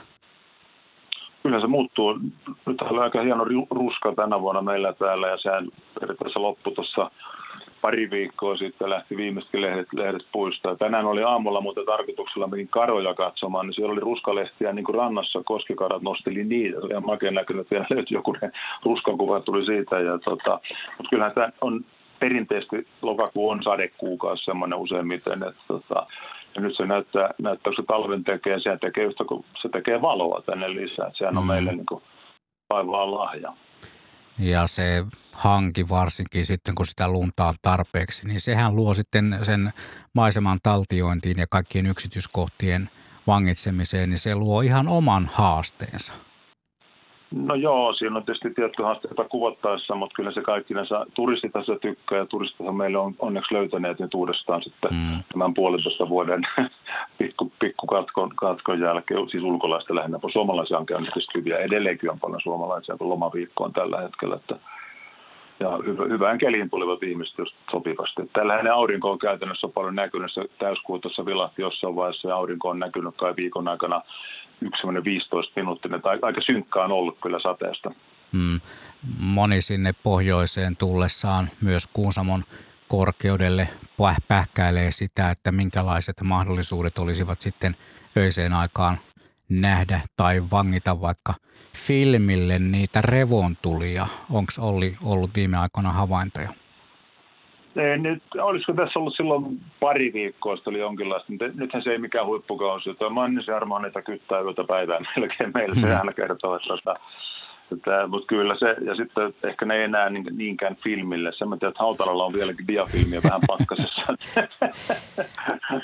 Mullakin taitaa yksi mustavalkorulla olla jääkaapissa, mutta ei ole siihen sopivaa laitettakaan enää olemassa. Mutta miten sitten, nyt kun eletään, teille se talvi on sinne laskeutunut ja säkin saat ehkä huomenna ne talvirenkaat autosi alle, niin miten sitten se talvi etenee sun niin kuin näkövinkkelistä? No kyllä se, siis mä sanon, että etenee ja lunta tulee lisää, ja tarkoitatko se nyt niin kuin matkailumielessä vai yleensä? Yleensä luonnon tarkkailumielessä ja sellaisessa.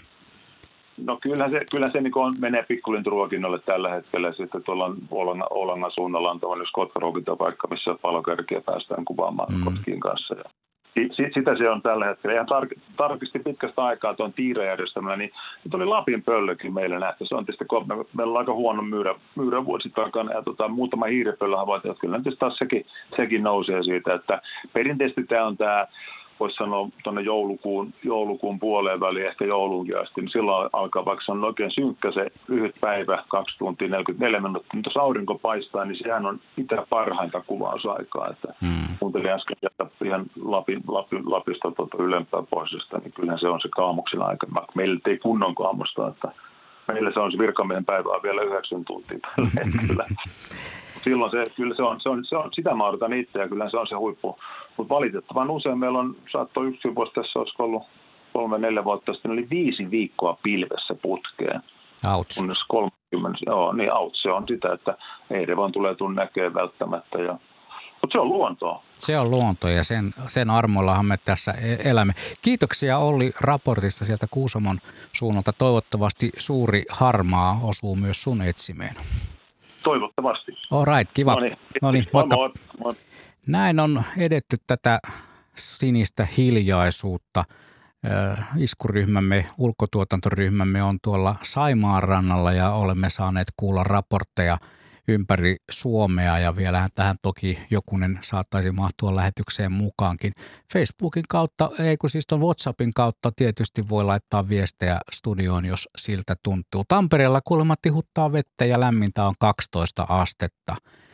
Sellaisissa olosuhteissa mennään Tampereella. Se on jännä tosiaan tällaisessa lähetyksessä huomata, kuinka olosuhteet ovatkin erilaiset.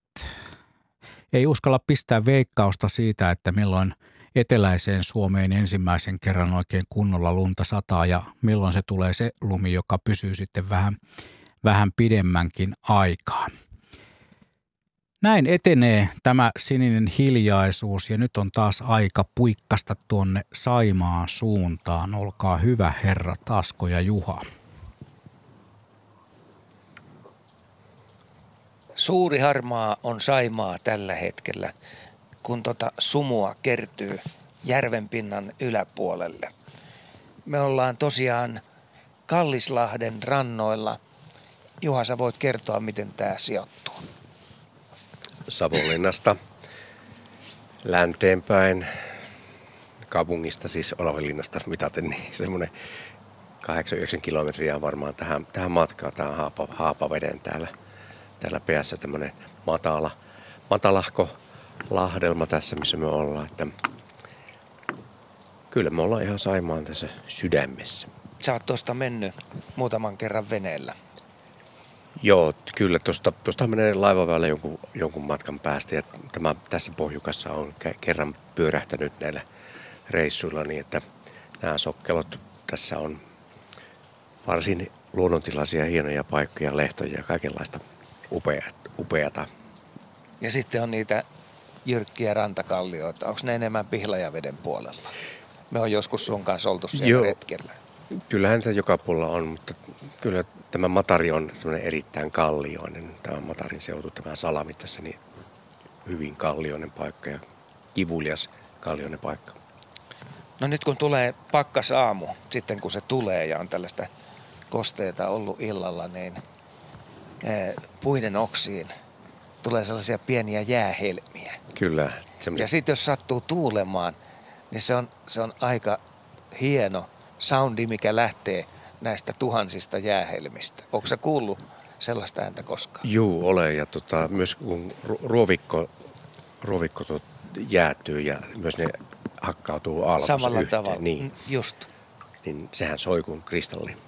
Mutta sitten tämä mulle erittäin mielenkiintoinen juttu on taas jään äänet. Silloin kun jäätä syntyy, niin sehän se varsinaista sinfoniaa on kuunneltavaksi. Ja siihen tietysti tässä menee vielä aikaa ennen kuin Saimaalla voi tätä kuulla, mutta ne pienemmät lammet tarjoaa varmasti sitä ennen jo tällaista. Ja tietysti kun mennään kohti pohjoista, niin siellä sitten jäät soi, jos ei ole paksu lumipeite päällä. Niin, semmoinen niin kuin ruoskan isku halkaisee koko selkäveen, eli silloin tulee railoja. Ja suurimmat jään sinfoniat on yleensä keväällä, kun jäänpinta ensiksi sulaa, jäätyy ja sitten taas aamulla sulaa, niin silloin se alkaa se uskomattoman hieno ääni. Joo, tässä on monta kevättä mennyt sillä tavalla, että se lumi on sulanut pois. Ja sitten se jää on ihan pilkillään siinä, niin silloinhan se sointi on parasta mahdollista. Jää on vielä aika vahvaa periaatteessa. Joo. Siinä tilanteessa. Kyllä. Mutta nyt sitten se taajuus on, just niin kuin kuvailit, ruoskan sivallus, korkea taajuus, kun jää on vaan muutaman sentin vahvoinen. Me tulee niin mieleen se, että mitä nuo kalat ja hyönteiset ja norpat ja kaikki veden elävät kuulevat. Miten ne kuulee ja miten ne sen äänen, niin kuin, miten ne siihen reagoi, kun me kuullaan sen niin hyvin, niin veden allahan se kuuluu valtavasti paljon enemmän. Sä meet aika usein silloin jäällä, kun ne on aika tuoreet.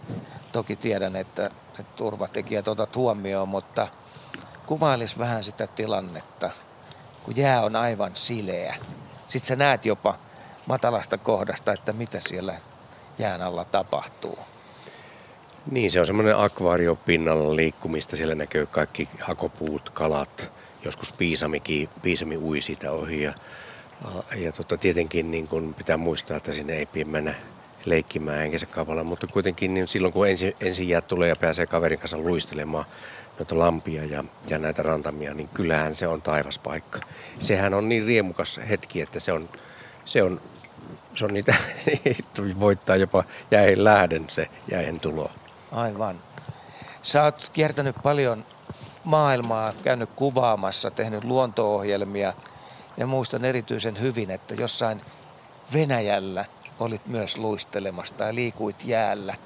Ja ne maisemat, mitä siinä kuvassa oli, niin ne oli pysäyttävät. Joo, Baikal, järvi Siperiassa, maailman syvin ja vanhin järvi ja sen pinnalla nyt liikkuminen, niin kyllä se tämmöinen Unesco maailmanperintökohden samalla tavalla kuin kohta myös Saimaa norppasaarista, niin kyllä, se oli elämys tietysti. Kuvaile vähän sitä maailmaa. No ollaan kuitenkin useamman 100 metrin korkeasta vedenpinnasta ja ympärillä lumihuippuiset vuoret ja jää on 1,5 metriä paksua ja kirkasta, läpinäkyvää.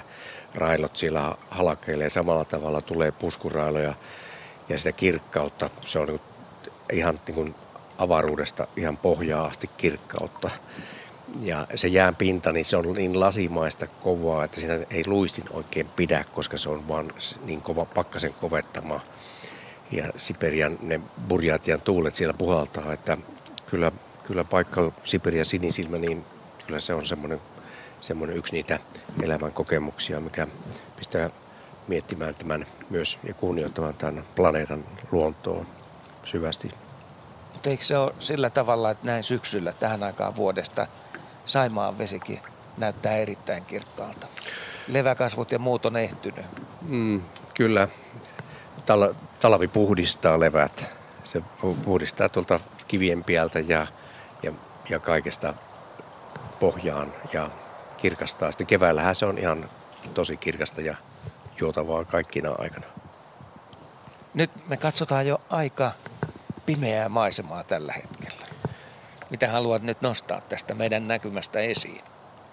No se, että tässä kun samalla paikalla on ja on aika ja kahtelee tuota maisemaa, niin sieltä löytää aina uusia juttuja. Sieltä niin ponnahtaa nuo puidesiluetit ja yksityiskohdat ja tuo kaukana ranta tuolla, että siellä vielä silloin alkuun näkyy niitä lumiposkia kalliolla, mutta ne on häipynyt pois, että jotenkin tähän uppoutuu ja niin kuin sulautuu tähän hämärään, Saimaan siniseen hämärään.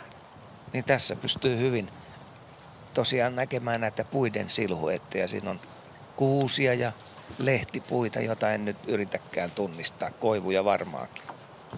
Tuossa on muutama rykelmä haapoja ja sehän sopii hyvin, koska me ollaan haapavedellä. No niin, kyllä. Miltä se näyttäisi, jos olisi nyt ihan kirkasta? Siellä olisi ainakin se täysikuu itätaivaalla. Ja niin. Tähdet. Näin se on, joo. Siellä ne on, vaikkei myy niitä sitten nyt satuta näkemään. Niin. Tämä ei välttämättä ole kovin korkealla tämä pilven yläreuna. Joo, ja huomenna on sitten jo aurinko paistaa. Niin, näin se menee. Mutta tosiaan Saimaa on hiljainen tällä hetkellä ja nyt ei mitään luontoääniä kuulu, mutta kyllähän tässä muutamana iltana on niitä hanhia tosiaan mennyt. Jopa siinä illan kähmyssä. Joo. Onko nyt niin, että niitä on vielä pelloilla vai joko ne tämän ensimmäisen lumipäivän jälkeen jo lähtee etelämmäksi? Nyt on pohjoistuulet, etelätuulet ovat padonneet niitä, että niitähän tulee ja tipahtelee vielä. Ja pieniä valkoposkihanhilaumoja tuolla näkyy olevan, että kyllä niitä vielä tulee. Minkälaisia parvia sä oot tänä syksynä nähnyt? Onko ollut oikein taivaankannen peittävää näkymää? No muutama sana yksilön parvia on ollut, mutta mitään semmoisia suuria, mutta valtavan paljonhan niitä on tullut ja on ollut kyllä niin hienoa, kun missä hyvänsä ulos menettää oot järvellä, niin aina hanhet tervehtii sieltä tulevat yli ja kaakattavat männessään, että tullaan sitten keväällä takaisin. Juha Taskinen, vielä suunnitelmat seuraaville päiville. Miten ne etenee ja miten luonto on niissä mukana?